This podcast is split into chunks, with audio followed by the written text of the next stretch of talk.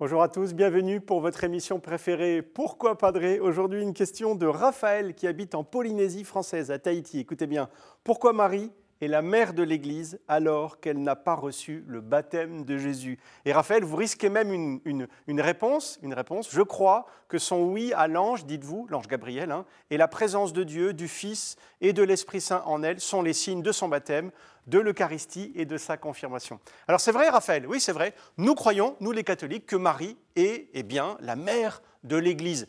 Et en fait, c'est assez facile à comprendre, mais surtout, surtout c'est très beau, je vous explique. L'Église, l'Église c'est quoi ? C'est le corps du Christ. C'est Jésus qui continue de, de se donner, de se communiquer. Et nous, et nous, les disciples du Christ, les chrétiens, nous sommes eh bien, comme le, le prolongement du Christ.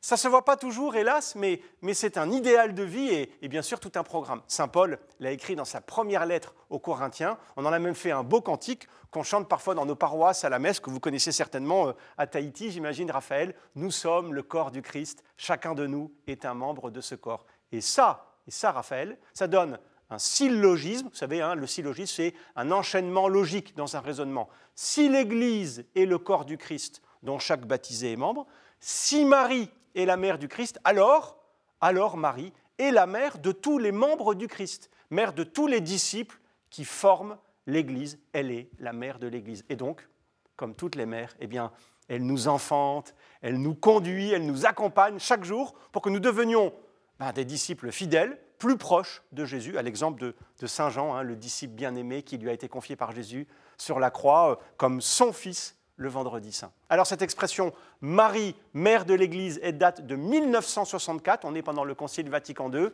et le pape de l'époque s'appelle Paul six, et il propose cette expression à tous les chrétiens. Et puis récemment, en deux mille dix-huit, c'est le pape François, lui, qui a, qui a décidé que cette fête de, de Marie, mère de l'Église, elle s'est célébrée euh, le lundi de Pentecôte, hein, le lendemain de la Pentecôte. Et ça, de juin, ça rejoint, pardon, euh, Raphaël, euh, votre commentaire d'ailleurs. Oui, bien sûr, Marie, euh, elle n'a peut-être pas accompagné son fils le jour de son baptême, mais elle était là, elle était là le jour de la Pentecôte. Et surtout, et surtout, elle était là avec les apôtres les jours avant la Pentecôte. Ça veut dire que elle était vraiment comme un guide au tout premier moment de l'Église naissante, qu'elle a commencé sa, sa mission maternelle au Cénacle, en priant avec les apôtres dans l'attente de l'Esprit-Saint. Elle est la mère des apôtres, la mère des disciples, des croyants, des fidèles, de, de tous ceux et celles qui veulent renaître dans le Christ. Et passer par elle, c'est vraiment un raccourci pour toucher le cœur de Dieu. Merci Raphaël pour cette belle question. Envoyez vos questions, euh, plein d'autres questions par email à cette adresse pourquoi padré arobase k t o t v point com